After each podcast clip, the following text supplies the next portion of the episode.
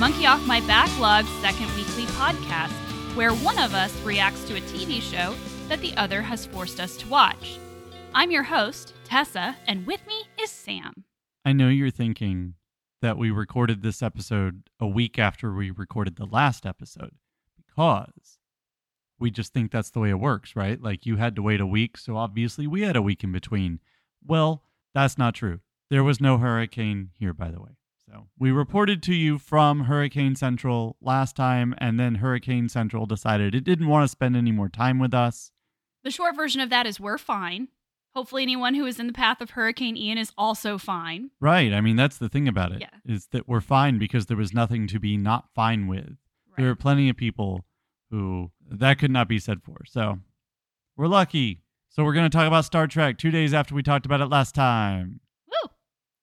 This week we are discussing the Next Generation episodes Heart of Glory and Symbiosis, two episodes that involve the Enterprise responding to distress calls. You know what's really interesting? I was thinking about this when we were watching, I think it was Symbiosis, but it's probably true. And I'm really, we've seen some episodes that deal with characters. Their conflicts, whatever, are part of the main story. But these kinds of episodes really don't center the Enterprise, at least how they're pitched. And I was thinking that when we started watching and thinking, well, what do the Star Trek actors do? It's like almost like the guest stars are the ones who have the stuff to do. You know, you think about the conflict between the two the two peoples, right? Like that's a showcase for those four actors. What's interesting, and maybe this is another thing that's better than it was on TOS, that they find a way to talk about other people's stories, but still manage to give the actors really good stuff to do. You know, it's ways to fill out their character or think about how a character would naturally react to these things that are happening external to them. It's kind of like how She Hulk, at least for the first few episodes, really deals with like other stories, but uses it to further She Hulk slash Jen's story as well. Another example would be back half of season one of Sandman, Yeah. where they're telling a story in each episode and he's part of it, but in some of them he doesn't even show up until the very end. Well, I think in some ways this is this is a way to think about this season as season 4 of Star Trek writ large, right? We don't know, well, we're getting to know toward the end of the first season. We're getting to know these characters and the writers are getting to know these characters. The difference is the writers and the actors know Star Trek. Adaptations can do this too, although they're some are more successful than others. I think Sandman's doing a pretty good job. The goal of and it's usually about a third season before you can do this where the characters are defined well enough that you can live in that world. You don't have to establish anything. You can just live in it. And so it's more natural in some ways to to write. It also apparently can be very hard because you have to fight against those instincts to build. You don't have to build anymore. You can live in it now. And I think that's happening a lot in TNG season 1. Which as I said, is the best case for thinking of it as season 4 of Star Trek. Period. This is of course something that the Star Wars universe is terrible at doing. You've established a universe. Good job. Quit talking about this one family. We're over it. Explore some other stuff. Apparently, HBO is doing a better job at this with the Targaryens. Interesting. I don't know. I- We still haven't seen House of the Dragon. dear not. listeners. We have not. Game of Thrones broke our hearts once. We'll get to it. Let's dive right into the first episode that we're talking about today, Heart of Glory, which is the 20th episode of the first season. The story was created by Herbert Wright and DC Fontana. That's a name that we've definitely heard before. It was first broadcast on March 21st, 1988. The episode was directed by none other than our favorite, Rob Bowman of X Files fame, which I actually think it's really important to bring up Rob Bowman as the director of this episode because this episode actually does some really interesting things with camera angles that I would like to talk about. And apparently, when I was reading up on it, that's because of him. Like, he's the one who was like, I want to do some stuff with the camera. It's funny that we're we're talking about Rob Bowman in terms of what he did before the X Files, because we also just watched John Carpenter's The Thing for an upcoming episode of Spooktober, son of Spooktober. and there's an I believe it's Ice. I think is just the title of the episode from season one. It's the ammonia based mm-hmm. life forms that I believe I have referenced on this very podcast. I just It- love her reaction. No. it is it, but but that episode is very clearly influenced by the thing Oh, And it's so- almost a direct. i know it was really something seeing that but anyway the the point is that it's funny to be talking about rob bowman as well it's like it's like pop culture had to be primed properly for something like the x-files Yeah, I mean, I fully believe that. I think that there's a good deal of shows that make it big, like The X Files, that are like truly cultural touchstones, that I think depends heavily on, like you said, priming, but also zeitgeist. The, Right. It's the show in the right place at the right time. Well, and we we were also talking about apprenticeships lately, not on a podcast, but for- no, we were talking about it on. Uh, Oh, we did? Yeah, we talked about it for the When the Bow Breaks episode. That was last week in podcast time travel. Yeah, congratulations! I've officially forgotten something we did two days ago. anyway, the point is, this is also that right because you have Rob Bowman coming in and being able to play a major role on the X Files as the result of this, which would be the apprenticeship, of course. But then the X Files also served as an apprenticeship for people like Vince Gilligan, who have, you know, you think about all the people who say that Better Call Saul is a better show than Breaking Bad. And that would be, if that were true, and I'm I'm okay with saying it is. I think they're a part of the same story. I really don't see them as two separate series. And I don't think we're invited to either. I think it's kind of a false dichotomy. But the bottom line is the X Files prime the pump for something like that kind of very nonlinear storytelling that Vince Gilligan did. So it's really interesting the way that we can tie these pieces of pop culture together. And by the way, we can do them much more successfully than Star Trek the Motion Picture did. Because if you want to be a descendant in theory or idea or practice of 2001 or most anything that Stanley Kubrick did, stop. Don't do it. Do not attempt to replicate this. Don't attempt to replicate it. Don't attempt to like be a part of it. Don't. no, you don't want this. All right, let's actually talk about the episode here 10 minutes in. It was a cold open. The Enterprise responds to a distress call in the neutral zone, finding a badly damaged freighter with only three Klingons inside. They claim to have been attacked by the Ferengi, but Worf discovers that they are Klingon renegades determined to steal the Enterprise. For this being a Star Trek episode and a Star Trek podcast, can we go a week without Admiral Ackbar vibes? It's a trap. Mon Calamari vibes. the three Klingons are played by Vaughn Armstrong, who is a big deal in Star Trek. I think he's played over 12 different characters in Star Trek, including a reoccurring role in Enterprise.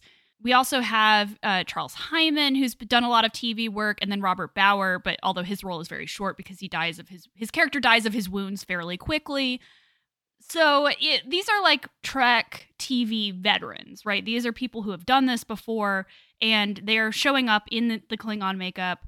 Sam, what did you think about this episode? First of all, I'm super glad they showed up in the Klingon makeup that is not the same Klingon makeup as the first time they showed up in the original series. Yeah, we've we have finally found some Klingon makeup and prosthetics that looks not offensive. So I guess there are two things, and classic me. By the time I get to the second one, there'll be a third one. Of course, yeah.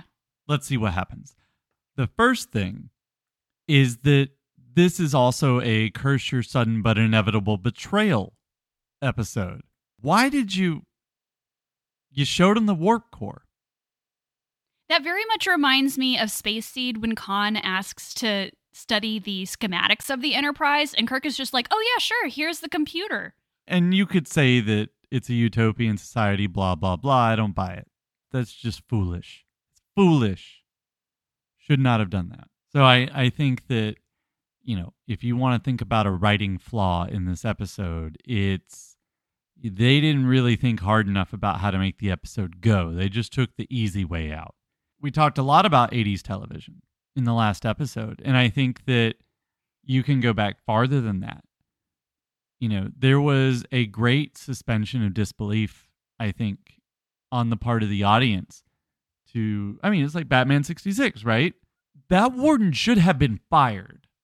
Okay? like you just like recidivism is a problem. Not to mention that they apparently just spend like two weeks in jail every Yeah, single I mean, time. that's the thing. I it's mean, just it doesn't it but we suspend our disbelief because the show doesn't happen otherwise. Except it could if you really tried to, you know, imagine the premise of uh, uh, these people constantly breaking out of jail. In fact, the penultimate episode of Batman does just that. We we watched it the other day.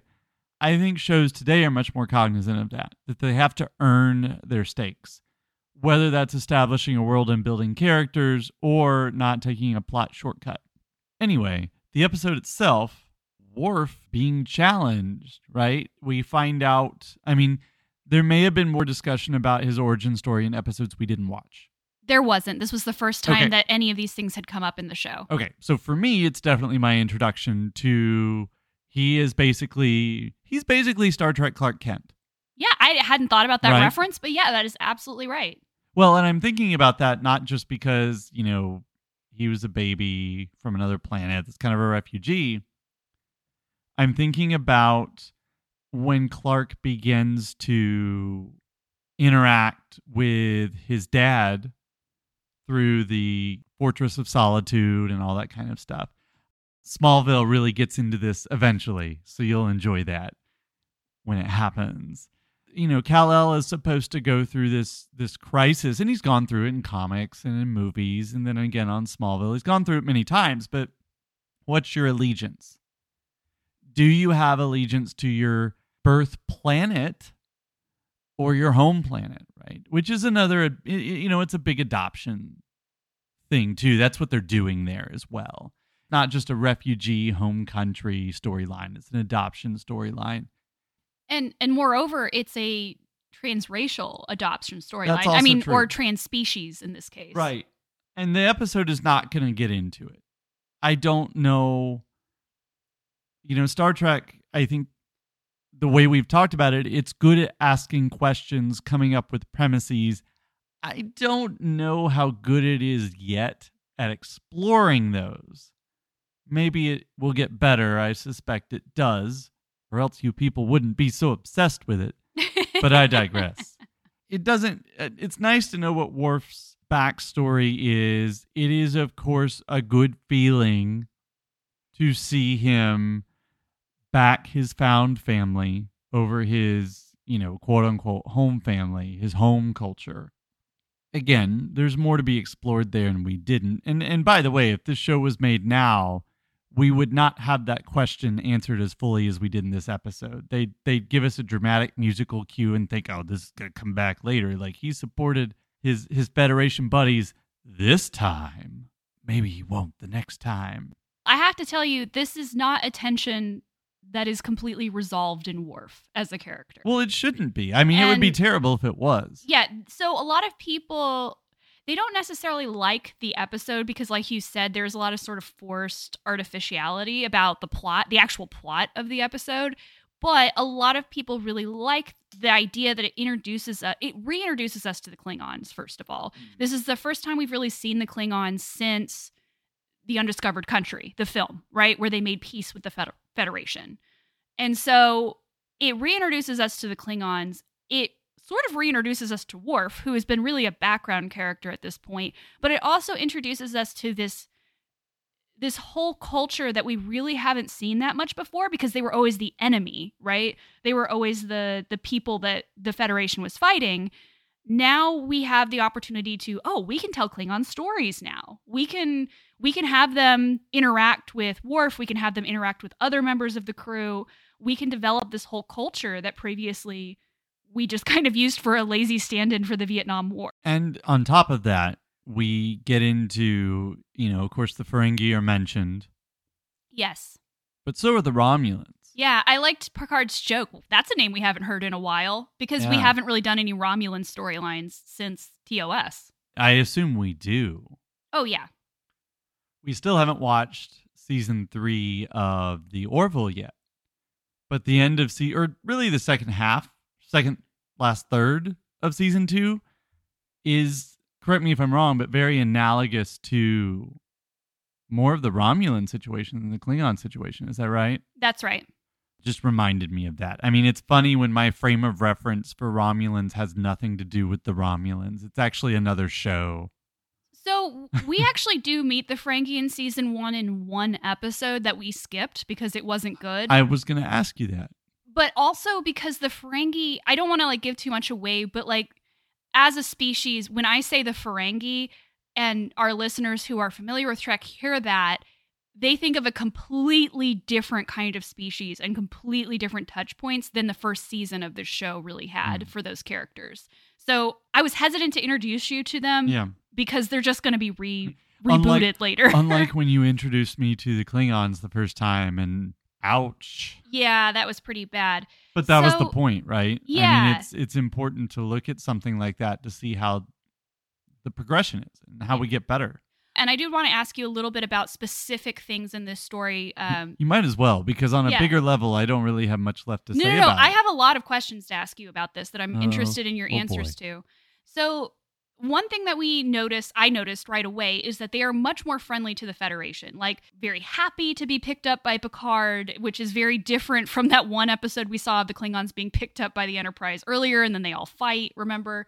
And so, this is very different than the Klingons that we have seen before. However, we find out that these three Klingons, really two, because the first one dies fairly quickly, they are renegades themselves from Klingon culture. They don't really agree with the alliance. They're not fighting it like some of the Klingons were in Undiscovered Country, but they are looking for a place where they can reenact what they see as essential Klingon values, a lot of which are rooted in violence, a lot of which are rooted in things like warlike culture, the idea of like fighting and dying in battle, like that's the only honorable death, which gets echoed by other Klingons in other parts of this episode. So, what I wanted to ask you is what did you think about this sort of inter- reintroduction of Klingon society through these three renegades and then through the captain of the ship that we see later? it's really what you would expect, isn't it? I mean, if you've seen the original series, I don't really know how much it matters if you've seen the original series, but if you've seen The Undiscovered Country, this is what you would expect. Like, this is what I would expect. This grudging acceptance. I, I, I think it's it's a grudging acceptance, and I think that there's a spectrum, as there always is. I wouldn't be surprised to learn that that there are at least conflicts threatened in the future with the Federation and the Klingons. Like they're not besties yet. Right. I would not be surprised to learn that. and the Klingons are not part of the Federation, they are a separate entity. Right. So knowing all that, I would not be surprised that you have people who are not willing to go along yet. I mean, you think about any movement that we have here that's based on national conflict or colonial conflict or any other kind of conflict that's been violent. When you have this kind of peace declared, it's never just over. So it doesn't surprise me that these people exist. That's just the way it is, or the way it's been that we know of. You know, the captain seems exactly what I would think he is. I thought it was interesting that his reaction was, oh, okay, well, I guess they had to die, right? Okay, we're all good here. That was the one thing that might have been surprising. I I wondered if he wasn't going to get mad that they couldn't do Klingon justice. But as he says, they're just empty husks. Throw them out the airlock. So I mean, I guess maybe maybe the act of taking the act of justice in that it's related to the result of justice. Maybe that's not what's important to them. Maybe it's about the consequences. I, Right. I, I don't know. Well, I think it's interesting that there are two identity crises going on and they're interconnected. There's Worf's identity crisis, and there's also the Klingon Empire's identity crisis that's going on here, that's hinted at, right? Because there's this idea that, like, things are changing. We've allied with the Federation, we're moving forward with our society and our culture. But then people like Korris, they hold on to this idealized past. It's very nostalgic, the type of thing that he talks about. So it's interesting that both Worf, who sort of appeals to the captain on Korris's behalf, saying, like, you know, I understand where he's coming from. I don't agree with him, but I understand it. And the captain, it's almost like the captain wanted them to die like that so they wouldn't have to take them back and punish them because the Klingons believe in a good death. That's like a big part of their society. So the other identity crisis that we have is, of course, in Worf. And Michael Dorn has said that this episode was really the first episode they let him loose on this character and let him actually have things to really do, which I agree with. I think that that's he does such a great job of of exploring this character here. But the I wanted to focus on his code switching because there's a lot of it in this episode. There is this idea that what we have been seeing from Worf all this time is a federationized version of him. He knows how to communicate with the Federation. He's still very proud of who he is as a Klingon. And of course, there are always these like misunderstandings that he has with them. But for the most part, he knows how to talk Federation. He knows how to behave in a Federation ship. He knows how to interact with them in ways that don't, you know, come across as alarming to them. But he also remembers enough of his culture and knows enough about his culture to code switch when he's around the Klingons. He participates in the death yell. He's able to speak Klingon to them. How does he know all this? I don't think he was a baby. I think he was like a small Ah. child. Okay. Yeah, but still. He said it's before the age of inclusion, which I think is a Right. teenager thing. So, okay, that makes a little more sense. Because I was thinking about this, and, and I want to say this very carefully. We think of code switching in a couple of different ways. Primarily, we think about it as a way that Black Americans can operate in a system that is white, if not by the looks of it, definitely by the way it was created. However, you can also talk about code switching very legitimately in some different ways. You can talk about it in terms of people who grew up in Appalachia who have to learn how to not talk Appalachian in order to Right. succeed in that very same culture because the culture is very exclusionary. And, you know, we think about it primarily in a couple of ways, but until recently, I understood what code switching was in theory, but I've never really had to practice it. I never had a, a southern accent I had to mask. For some reason, I just chose not to do that. But when you aren't out as a trans person, guess what you're doing? And so I, I just thought it was interesting thinking about how would you know how to be a Klingon if your growing up has been mostly around within the Federation? You know, first with a family affiliated with the Federation and then the Academy, right?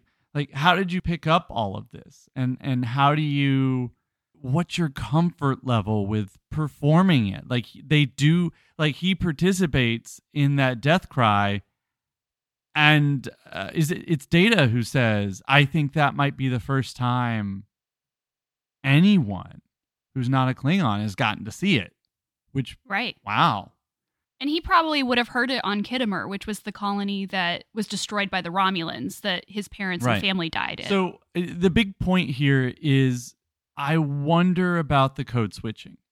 I wonder if he truly is code switching. Here's why. Without trying to take anything away from his identity thinking about it again from my point of view i wasn't code switching. And and we talk about socialization right?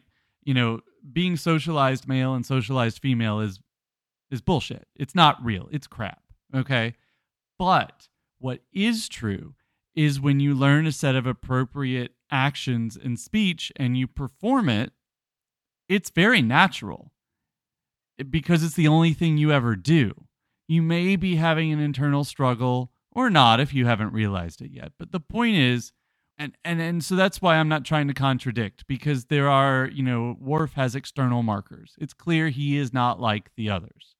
I get that. But he's grown up doing the action so much. How conscious is it that he's code switching? Not that it's unconscious. I'm not saying it is. But how consciously does he have to perform it when he's doing code switching and he's switching to what's more natural?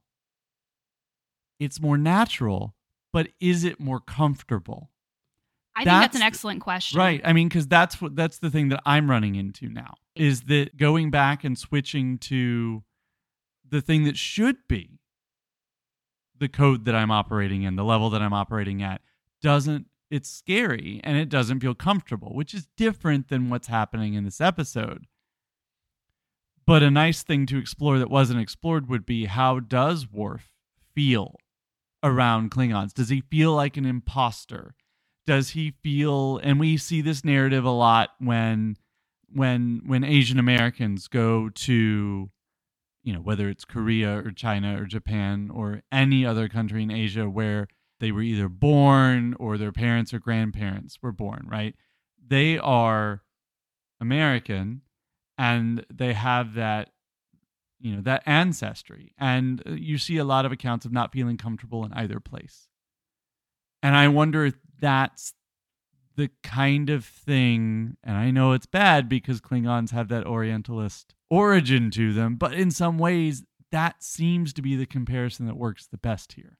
Well, and I actually think this is a really that good was really a long way of getting to something. No, I I appreciate where you did get to because that was another thing that I had noted was that he doesn't seem to in this episode belong to either the Federation or the Klingons right. because like for an example after the death cry Picard actually says I I don't understand this ritual that I just witnessed and it seemed like he was a different person while he was performing in it. Like I'd never seen him like that before. And then on the flip side of it the Klingons, despite their friendliness to Picard at the beginning, are so mean to Worf for like the first like hour of knowing him. Because in in later Korris says it's because they're trying to see if he can still get angry, which is a big part of like Klingon identity, is that anger and that violence.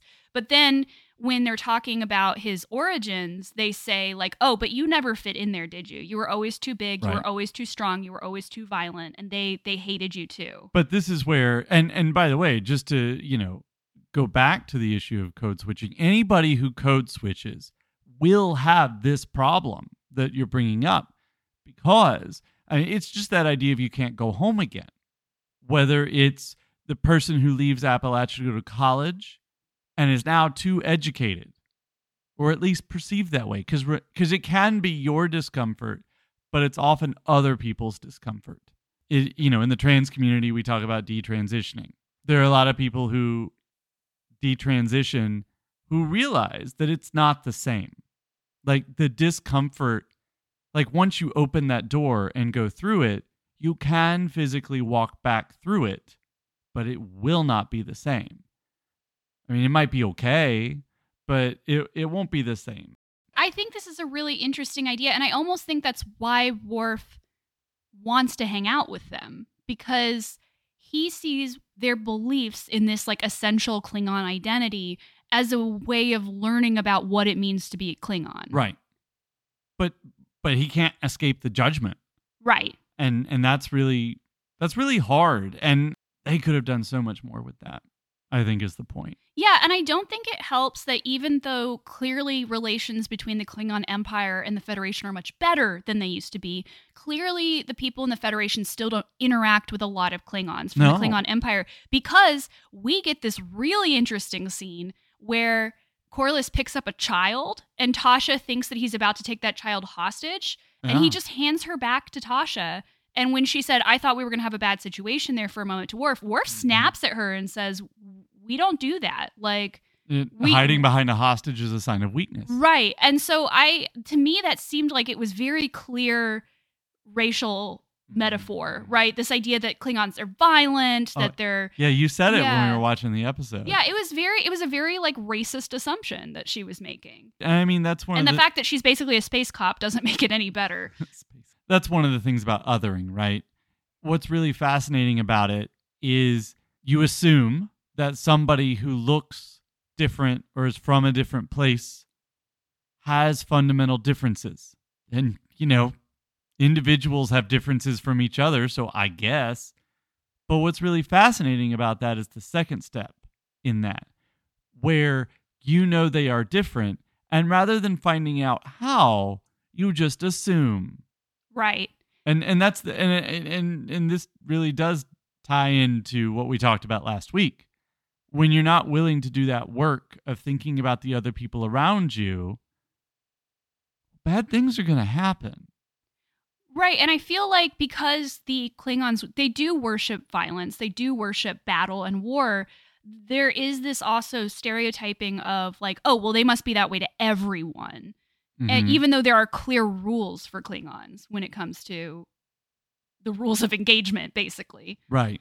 So it almost seems like the Federation hasn't shaken off that. Yeah, it's kind of ironic that humans, for lack of a better term, assume that the Klingons are emotional and irrational because they love violence, which is an irrational response because if you know anything about Klingons, although they are different from Vulcans in many ways, rationality does rule. So I'm not irrational, you're irrational, right? I mean, that's what's happening here. Yeah, I think that that's that's really interesting. Yeah, right. Fear based on irrationality is, you guessed it, irrational. Irrational.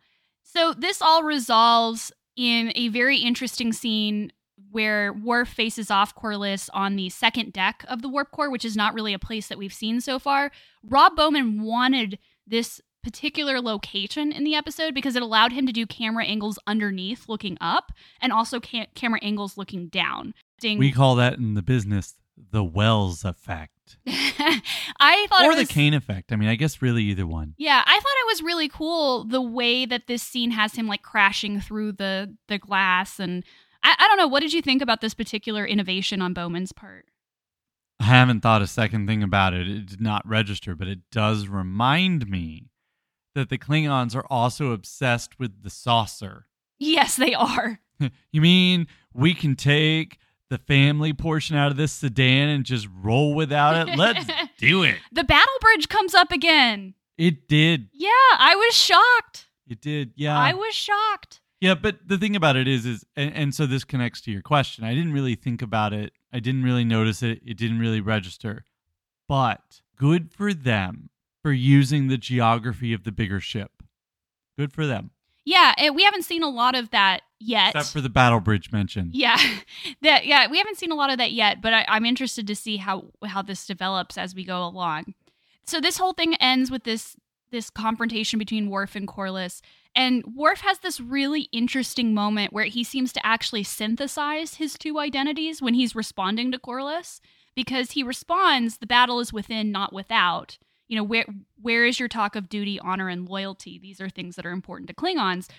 But it seems like he's able to take those values that he knows are important to klingons but then synthesize it with federation ideas about like the battle within becoming a better individual couple of last things before we move on one uh, we haven't even talked about the whole cold open of the episode in which Geordi develops tech to show them how he sees which I thought was really cool, actually. I had totally forgotten about this.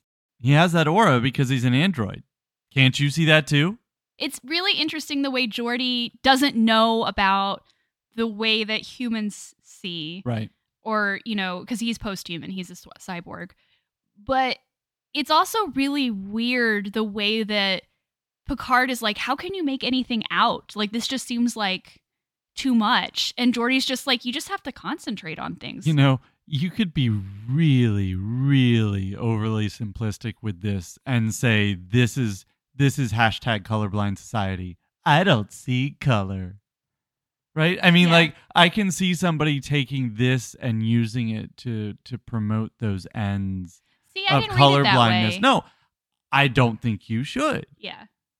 But I know that somebody could it's a really facile way of thinking about that cold open, which is like that's like a Simpsons move to For like me- start an episode with a concept. Yes. that has nothing to do with the Nothing main to story. do We're with just this. doing this for a while. We just thought it would be cool. Which I mean, come on, man. We need we need I think we need to explore this more. Yes. For me, what this what this represented was the idea that like people have different bodies and those bodies do different things and the way that one person sees might not be the way other people see. And uh, to me it was an, a disability What, inclusion. what would it be to not see Riker as apparently the most attractive person in the entire universe? What would it be just to see him as a person? As a blob. What is wrong with all of you? All of you. We also of course get at the beginning the best friend squad, which we have named Geordi, was- Data, and Will. That was so great. It was really great when Picard said Tasha needs to stay. Riker, I just expected to say best friend squad, best friend squad assemble. and they did. He the the true the reason you know they are the best friend squad is he didn't have to say it. I Yeah. mean, Yeah, they just went. They knew. They knew. And I also, so the thing that he has on his visor, he's like, oh, Data and I have been working on this. And like, they are the two nerds that would work on this in their free time. Like, Yep. they are such. Ah, I just love them together because literally Data will come up with this idea and you could see Geordi flipping a table but- and being like, Of course, we course. should do that. And then spending six hours working on this project. I like. it- See, you said six hours again. You said it at the time we watched it, and I'm like six hours, more like six days. Yeah, exactly. Oh my god. So such nerds. All right. Let's move on to the second episode, which was Symbiosis, which was the 22nd episode of the first season. It first aired on April 18th, 1988. The teleplay was written by Robert Lewin, Richard Manning, and Hans Beimler, based on a story by Lewin. That's that's somebody that we've also seen in Star Trek. And the episode was directed by Win Phelps. While observing a solar storm, the Enterprise receives a distress call that's number two for this week from an unknown ship about to disintegrate in a planet's atmosphere. The crew works together to save the people on the ship, who turn out to be from two different planets, Brekka and Ornara. Picard finds himself trapped in a sticky negotiation between the two groups. Sam, what was your first impression of this episode? Uh, first of all, is it symbiosis or symbiosis? Oh my god. Hi, everybody. Sam here. I want to talk to you today about an evil that we face. I want to talk to you about capitalism. now, I know that's a foreign term to many of you. You might not be familiar with it. But you see, capitalism is a way of assembling and running, curating, if you will, a society that is based on a few people having a lot and just about everybody having none. Other people will tell you that that's not what capitalism is, and it's much more complex than that. I want you to listen to your old buddy Sam. I don't want you to listen to those people because they are either A, the people at the top, or B, the foolish, foolish humans who think they can get there. In conclusion, I want you to think about capitalism as something that is really, really bad. It is killing us. Less than 2% of this society has 50% of the wealth, right? It's bad. It's bad. And so, in a utopian society, capitalism cannot possibly exist because it is an evil. And what is utopia, if not the ability to live without evil? That was inspiring. That was What- almost a? Picard speech. I I mean, I kind of lost the thread a couple times, but but you made best. it. You made it to the I did end. my best. I kept I did pretty good on tone. That's what I was, you know. Yeah. Before we get to the relationship between these two planets, I have to say the other cold open or con- long long open, I should say. There's another Simpsons in here where the first like quarter of the episode is them trying to rescue these people from their ship and they are being like the least helpful about it. I mean, Picard did everything but yell, "Are you high? Come on, man!" Which I mean, he was. So I mean, yeah, that makes sense. either We- high or going through withdrawal. I mean, either way, what's really fun about the cold open is it makes no sense until the very end of the episode when oh, I see. Yeah. You guys are stoners. He's like, I don't know how to put that in. Let me ask somebody. Nobody Oh knows how God. to do it. Oh my god. Yeah, we get to see the Can you send over some snack food with that thing? the first. This is really the first time that we see Picard put his head in his hands. Oh, it was so It's really a comedy of errors. But of course, we quickly discover that these two cultures live in what Picard and Crusher, who are really the two the two people at the center of this episode, what they call symbiosis. I honestly think that's the wrong term. I think it's parasitic is what we should be calling it. Well, I mean, going back to the thing about capitalism, of course the rich people think it's a symbiotic relationship. Mm-hmm. Of course they do. Right. The poors are going to see it as parasitic, except, except this is where what I said about capitalism really does come into play. The reason capitalism manages to succeed and get the stranglehold that it has right now on society when we are having a terrible moment that exists because we have this very weird relationship with capital that isn't natural in any sense of the word, right?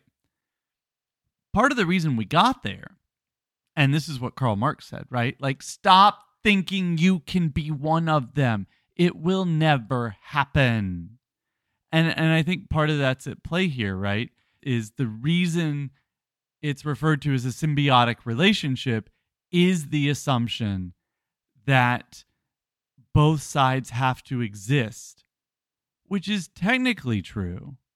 You know, letter of the law true, but you're right, it's parasitic. And and the only reason you can call it, you know, symbiotic instead of parasitic is that one side doesn't know. Right. Uh, And, and that's where Picard comes in, right? Right. Picard says we cannot change that. We cannot let them know it's a parasitic relationship, which is of course where we diverge right. from the you know the comparison to capitalism. Well, I think also, and this comes from my work in in science fiction and, and talking about capitalist systems. The other thing that we know about capitalism is if they don't have labor or if they don't have Mhm. someone to sell to Yeah. or exploit, they will create that. And so that is basically what the Brekkians are doing to the Ornarans is that they have created a situation in which they can exploit the Ornarans. Can can we talk about how much of a different episode this would be? It's instead of the Brekkians, it was the Brechtians. the Brechtians. Uh, can I, I? I really want to flip the script here. I want to ask you a question. Ooh. This is now an episode within an episode of Sam watches Star Trek. This is Tessa watches Star Trek. Ooh. Tessa, in the episode, Picard says that it violates the Prime Directive to let the Ornarans know that they are being taken advantage of, that that they have been hooked on a drug that yes was used to treat a plague, but that plague's been gone for a long time. You had very strong feelings that that is not that's just not true. That I changed my mind. you did. Yes. Why did you change your mind? I changed my mind actually when he gave that speech in the turbo lift because he actually laid out his argument fairly well. Well, okay, but before you changed your mind, what was your problem? Originally, I thought, well, they have space travel, so they can interact with these beings, or they can interact with them on a fairly even level. But then I realized I hadn't quite realized yet the extent to which they actually didn't have space travel, even though they had ships, because they don't know how to repair their ships. They don't actually know how to use the technology they have. This is very similar to the episode When the Bow Breaks, where you have uh, the Aldeans living in the ruins of their ancestors, where they don't understand their technology. Well, I mean, okay. The Prime Directive is about not interfering with people or civilizations that aren't as advanced as yours. But there's a caveat there. It's defined. It cannot interfere with the normal development of a society. You know, in terms of having technology, knowledge, whatever. I wonder though, did they never have that? Can the Prime Directive be revoked? Because that seems to be what's happening here. We don't know. We are not given the data what these people were like 200 years ago before they were like forcibly stoned for 200 years straight and didn't know how to do anything. Is it a violation of the Prime Directive if you don't know these things anymore? So the, the, the thing that turns here is the unpreparedness. If you're It's hard to think of a culture that's more unprepared than the Ornarans. Though. well, but this goes back to the the TOS episode that we talked about last time. Those people woke up and didn't know what the hell was going on, Mhm. but we still interfered with them because their ancestors are the ones who put them in that position. right. There's a reasonable belief that these people did have technological know-how. They just lost it. The one thing I'll say is that TOS tends to play more fast and loose with the Prime Directive Yeah. than subsequent shows do. I, I just don't know. I I I am I- not convinced. You you say you changed your mind. I am not convinced. I changed my mind because of what Picard says in the turbolift to Crusher, where he says, Every time we have tried to interfere with an unprepared civilization, it has always gone badly. And it really reminded me of our anti colonialism talk that we had last week, because I really actually appreciate that the Prime Directive seems to be an attempt not to colonize. And I can appreciate that for what it is. Do I think that Picard is embracing a specific interpretation of the Prime Directive that other people, including Crusher, do not agree with? Yes.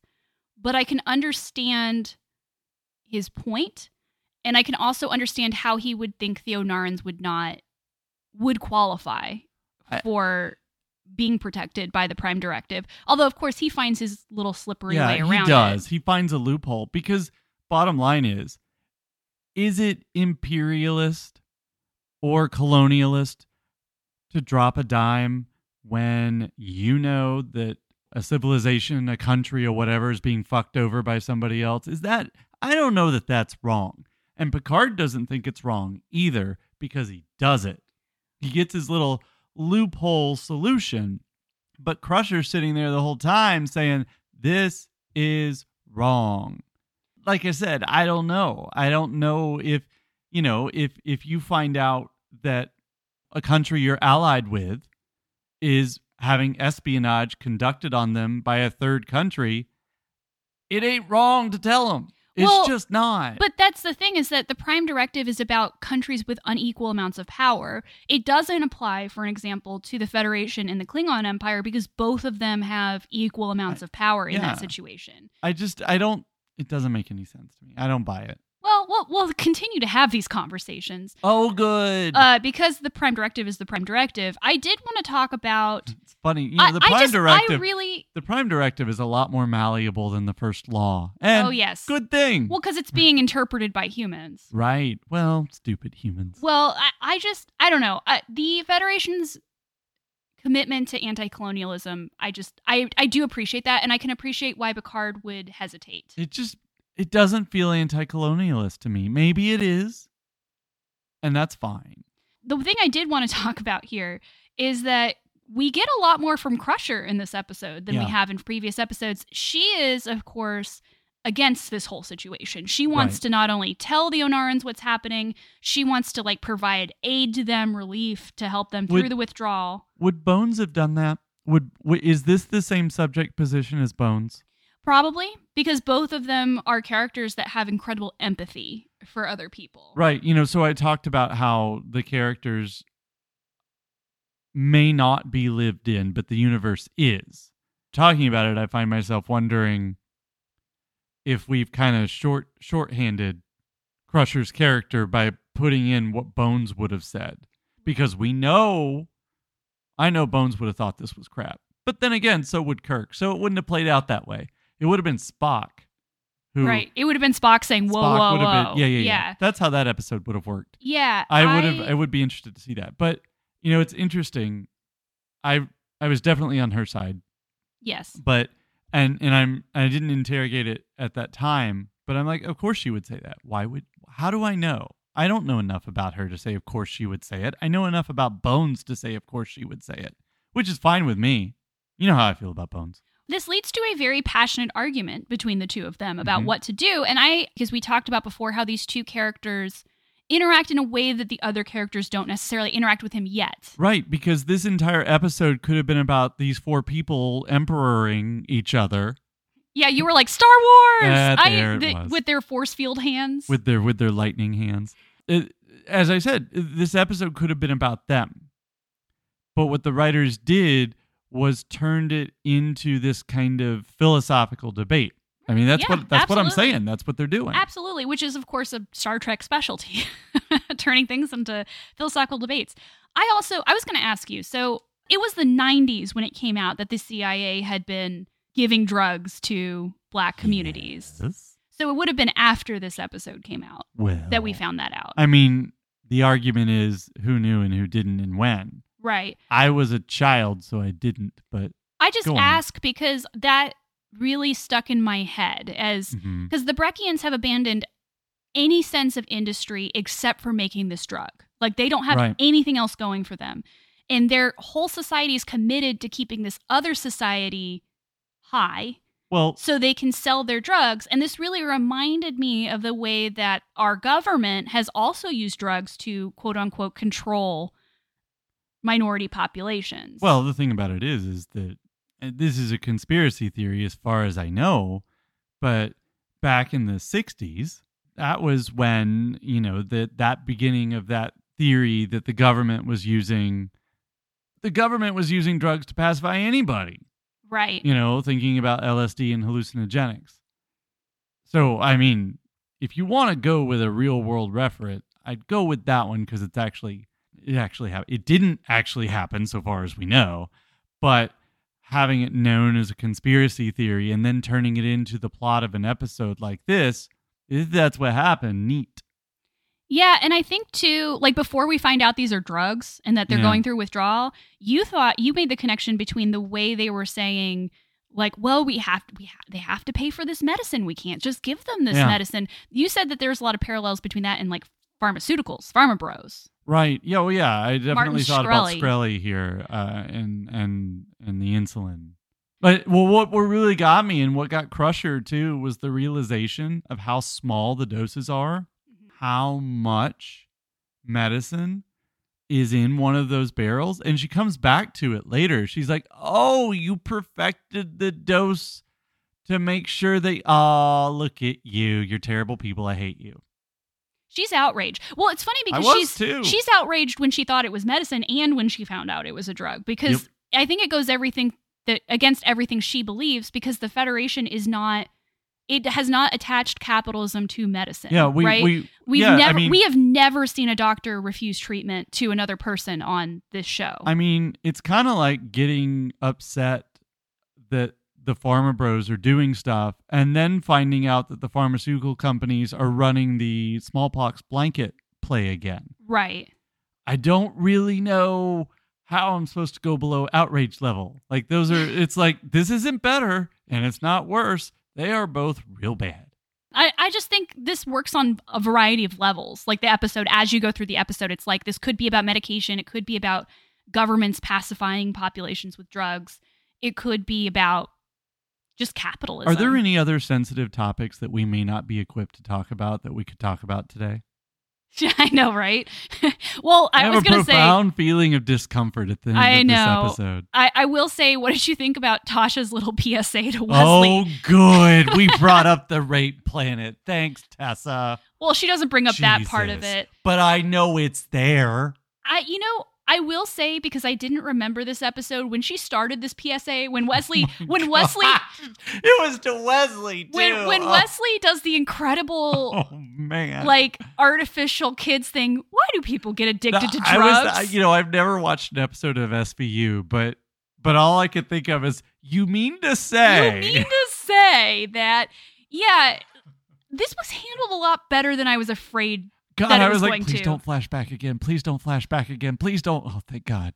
Well, see that that wasn't the part that I thought about. That I was afraid. This is the '80s. It is happening during the war on drugs. But this is actually a very empathetic explanation for why people Mhm. get hooked on drugs.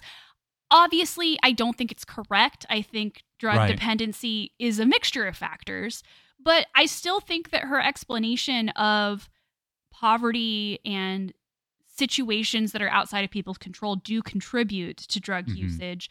And the fact that she is very empathetic, the fact that she is saying, like, it's not their fault, like there are other thing factors going on. Yeah. For a show in the late 80s, I was afraid she was going to like I know. talk about how She's gonna Nancy Reagan this Yeah, up. I was Which, a- by the way, Yeah. by the way, I just want to say, you know, Ryan made a comment about how he really appreciated the explaining the '80s to a millennial. So I'll tell you to go back to not just this, but an earlier topic. You know, the things that I really do remember. You know, because I was very young during the '80s, and you know, nowhere near where a lot of this stuff was happening geographically the things that kind of I learned by osmosis, by, you know, when my parents watched the news or, you know, whatever, was uh, the Oliver North trial, which you can connect several dots and get to uh, what you brought up earlier. I it, and as a kid, I had no idea. I, Right. well, I don't know who this Oliver North is. I don't know him from anybody. I, I don't know. But it was a big deal, that trial. And then, of course, just say no right. right i mean like that had definitely filtered in to classrooms you just say no and the dare program I'm just saying like even when Wesley says I still don't get it and she just she just ends by saying I hope you never do. And I Right. thought I thought that that wasn't a just say no, it wasn't dare, it wasn't there's an epidemic. It, it was just very kind. i was surprised Yeah, I I was shocked. i don't know that there's a way that they could have handled that well No, well they, they- also didn't know as much in like actually what causes it. Is it ignorance if you try real hard not to find no, I am I am not saying that they are not culpable. I am just saying like obviously whoever wrote this wanted to tr- they were trying to get it right. oh yeah That's all I was trying to say. It, it's interesting too because that goes back to the whole utopian narrative of the Federation. That that once again, you cannot get to an actual utopia. It doesn't exist, and it never will. And if it did, it would be in a way that we cannot conceive of it. It would be a paradigm shift, like the Enlightenment, and it's very difficult for us but, you know, for instance, to read Shakespeare. Shakespeare occurred in a different paradigm of humanity. We can interpret it in a way, but it's likely not that way that it was being interpreted contemporaneously. What way was that? I have no idea, and neither do you, which is the point, right? So, fast forward here, we are writing Star Trek episodes thinking about what a society like the Federation would actually look like. That is again trying to think through a paradigm change. It's impossible. It's interesting when they get these things like half right. And it just it, it, just gives away that that idea that we cannot think past where we are now. And that's not a lack of imagination. Nobody's saying that. It's just you can't. You can't think through a paradigm. Speaking of things that are half right in this episode, uh, before we end, I I did want to say that the part that they got right about this is that I do think that Crusher's attitude towards relieving the suffering is commendable. Like this idea that she doesn't want them to suffer from withdrawals. Like she had she's like I had the technology. And I think a lot of people even today think that substance users often deserve pain. And so Yeah. like they're the ones who did it, so they have to go through the pain. it's a it's a character flaw Yeah. it's a sign of and she clearly doesn't Yeah. see it that way. She wants to help them. she would be in favor of the the places you can go to like safely yeah. do your illegal drugs so you don't overdose yes. she would be in favor of those uh, there are two in new york Yeah, I I, believe- think I believe so. uh, yeah. but they exist in many countries in europe and so she would definitely be the the the person who would be advocating for those things for sure the thing that i think they get wrong and i thought about this a lot at the end of the episode is that picard is convinced that his solution which is to not help them repair their ships so that eventually trade will cease between the two planets and they will discover after going through withdrawal that they're not addicted right? Or that they're not sick that they're addicted.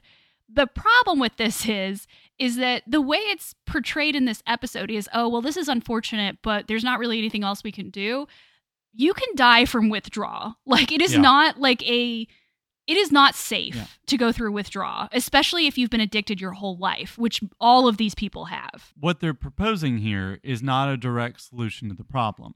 And and this is this is an attempt at utopian thinking. You change the system. You stop attacking, you know, for instance, we can try to do continue to do half measures of the war on drugs. Or we could just fix the root problem, which has but the root problem, that's some messy shit. Right? Mhm. Yeah. It's easier just to throw dollars at an abstinence program, which doesn't really work for anything Right. because solving the problem is hard. What Picard has done is the half measure of saying the loophole is we can address the actual systemic issue. Okay, bye. Yeah, I I honestly though think that this is bad writing. I think that the people who wrote this They're don't doing actually their best, man. I don't think they actually understand how draw, drug the withdrawal thing. works. They yeah. are doing their best. Yeah, but I, I give them, believe me, I give props to the ep- writer of this episode. I think for what they were working with, the time that they were working in, this is really good. I think we should agree while we sound like we're disagreeing for five more minutes. I- I know, think we right? should continue to do yeah, that. we should do that. Anyway, this was a heavy episode. um, the only really fun fun part of either of these two episodes was the beginning of the second of symbiosis. Otherwise, these were these were heavy. So, on that note, next week, please join us for the episode Skin of Evil and We'll Always Have Paris. You can find me on Twitter at Swehla Tessa. Swehla is spelled S W E H L A. And Sam on Twitter at Sam underscore Morris 9. Until next time, live long and prosper.